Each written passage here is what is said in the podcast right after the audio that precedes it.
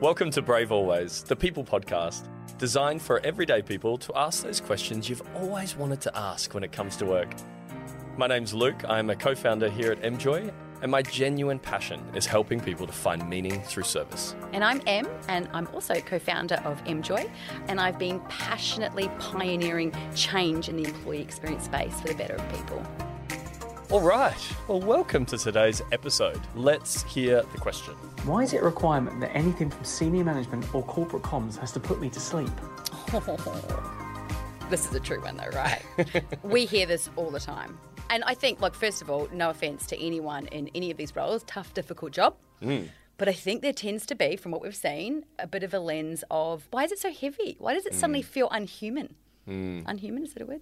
Not human? Not human. Not human? It just feels very dry. Very dry. And I think if I look back to the time when, you know, when we were working in corporates and you get these emails out. Now, I wanted the information. Yeah. I was always a sucker for a good corporate comms email. Yeah. Like, because I just wanted to see what's happening because I love to have my finger on the pulse. Like, Mm. oh, did you hear? Or if because I've heard it was happening and then all of a sudden I get the email to confirm that, yep, that's what we're doing. We're buying this thing or we're doing this thing or this change is coming. I like the information. I'm a fan of it. But it would come out in these email formats that you would read it and you'd go, Did you have fun even writing this? Yeah. like, like that concerns me, I Yeah. think, sometimes. So I guess when I hear this going, you know, why is it always to put us to sleep? To your point, this is with no offense to anyone, but it's about, I guess, putting ourselves in the shoes of most people who receive these emails. I think email, traditional email, is a bit dead. Completely like, dead. Like we both believe this in terms of communication and digital communication, but it's a bit dead. And actually, if I think about my day to day life, there's nothing that I receive that's in a big, long winded format. I don't even get letters anymore. I think if you have to scroll, I mean, you've said Yeah. it to me. If you have to scroll a text from me, you stop reading. Yes, oh my so God. it's like if you have to scroll an email and, you're and still scrolling, like just screeds long of information. A, your brain can't process it. Yeah. B, that's not how we talk these days. We talk in bite size, small bits of information, Hmm. video content, audio content. Like you know, it's moved right. So I think the the nature of a heavy email just doesn't feel nice these days. I'd say would be number one. Kind of like It's also really impersonal. I want to hear from the CEO. I want to hear from my leader because I'm designed, we're all designed this way in a hierarchy that we look up to our leader. So I want to hear from the top his update or her update on whatever that situation. But we know they're not going to write their own email, right? Because they're too busy, which yeah, I get. yeah. But here is why we're so passionate about using tools, you know, social comms kind of style tools where you can do a video. It's because I actually get to hear from you in your language. Yeah, absolutely. I agree. And I think it's this is not about a plug, but I guess looking at it from our perspective or what we see work in organizations and thinking why does it feel so dry? Well, when you've got tools like Workplace from Meta, Yeah. which is what we implement into businesses, but that social comms tool where it's like, well, are you worried I what know it it's is? Yeah. No, but it is.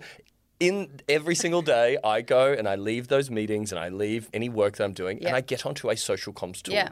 and I engage with my friends that way. I consume information that way. Yeah. Heck, I even get podcasts like this consumed that way because I get all these beautiful little bite-sized nuggets of information that are relevant that I've subscribed to. Yeah. And I think the reason these old traditional comms put you to sleep is because it is outdated and it doesn't match how we live now. It doesn't match how we consume information now. It's impersonal, it's large, it's got too much information, so it's not relevant. Like the way I consume information on my social platforms is I pick and choose who I want to hear from. Yeah. I pick and choose how I want to be able to take that information. So I have built up habits and a way of working in a primary part of my life, and then I come into an office space, and then all you do is in silos dump me impersonal information. But I think the dumping, it's the one way. When you consume information outside of work, Hmm. you can have an opinion because generally it's in a forum where you can make a comment, you can like it, Yeah. you can unlike it.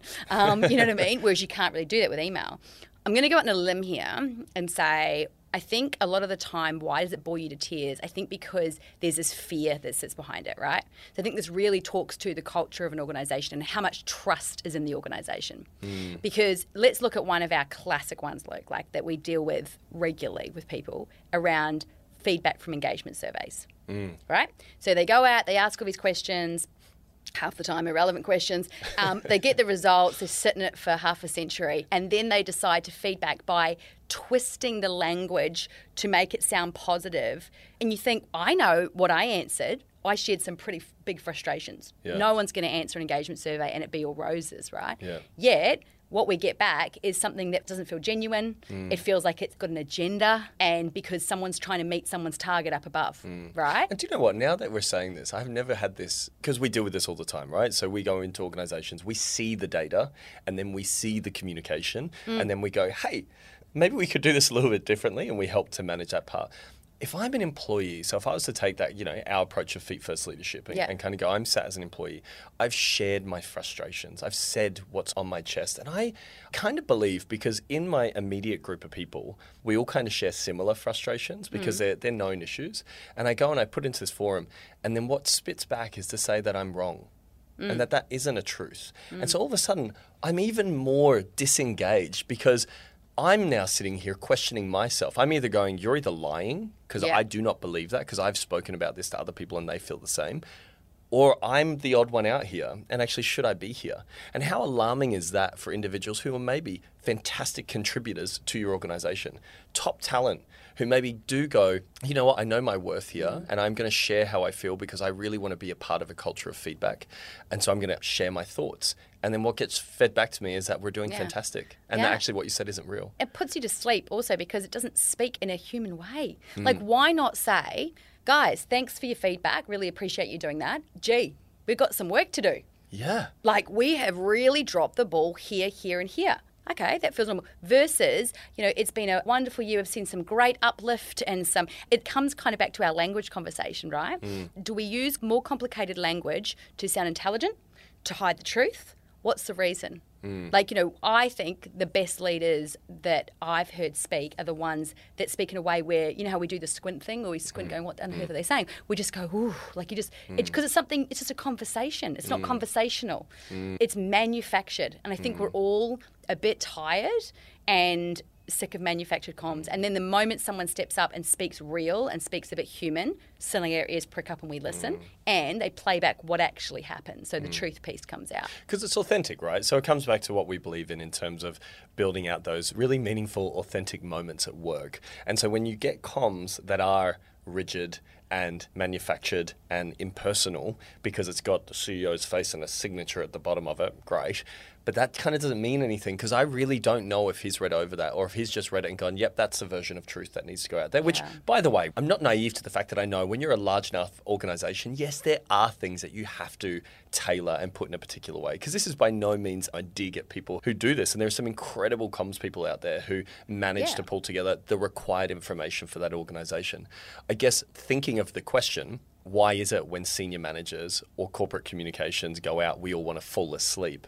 It's because maybe the person asking the question is in an organization where they haven't moved with the times. Yeah. They're not dealing with their people in a space that is relevant to the age in which we live in, Yeah. which is when you are at work, people are being told, bring your whole self, you know, be you, be authentic, but don't think you're going to talk back because we're only going to send you one way emails. You don't get a voice. When you do have your moment to have a voice, we're not going to share it back with you appropriately, but be you. Yeah. And I would challenge you. that listener then to perhaps ask themselves, am I in an organization where we communicate on email? Is it one way down? Because if it is, it's probably why it's boring. And Yeah. is there any space or openness to think about how can we communicate differently? Hmm. Guaranteed, if your leaders and your com space could have these two-way chats you're talking about, it'd shift the dial immediately. Yeah. And I think when people think about communication, another way to look at it is like you're building a relationship, right? Because that's ultimately what a business should be doing with great communication. That's how I look at it, right? I love a good analogy of how Yeah. these things are. But it's like you're building a relationship. So if I was in a relationship with an individual who was really impersonal, who spoke at me, never listened to me, that when I did speak to them, they disregarded it completely, would I want to be in relationship with that individual? Yeah. Whether it's an intimate friendship, whatever it might be, I wouldn't want to. Why is it any different at work? We're in a time where we have the ability, the tools and technology Yeah. exists. And so we're craving these natural things, which is if I'm going to be in an organization where I find meaning, where I find belonging in what I do, where I'm seen, I'm heard, I'm celebrated, the three emotional drivers of psychological safety. Mm. And your tools and the way you do things are not allowing for that to happen. Why would I want to be there? How can you possibly believe I'm going to be engaged? And how can you possibly believe that I'm not going to fall asleep when you send out that god awful email? Mm-hmm. I hear you. yeah. To wrap it up, Okay. have we answered the question? Why is it a requirement that anything from senior management or corporate comms has to put me to sleep? I think it's because it's the environment then. Have they moved with these times? Have they got the technology and the tools to communicate in a way that feels genuine? Possibly not. Maybe they're just working in an old school mentality. What's the trust culture like at your organisation? Do you have people that are empowered to speak their truth and freely and not feel like there's any kind of repercussions? All those kind of questions. I think you need to look at the organisation you're at, and if you're in that space, it's possibly why you're still getting communications that way. If you've got a burning question, something that's been frustrating you or you just wanted to get an answer to, send us a message on either LinkedIn or Instagram at Emjoy. And you'll find all those details in the show notes.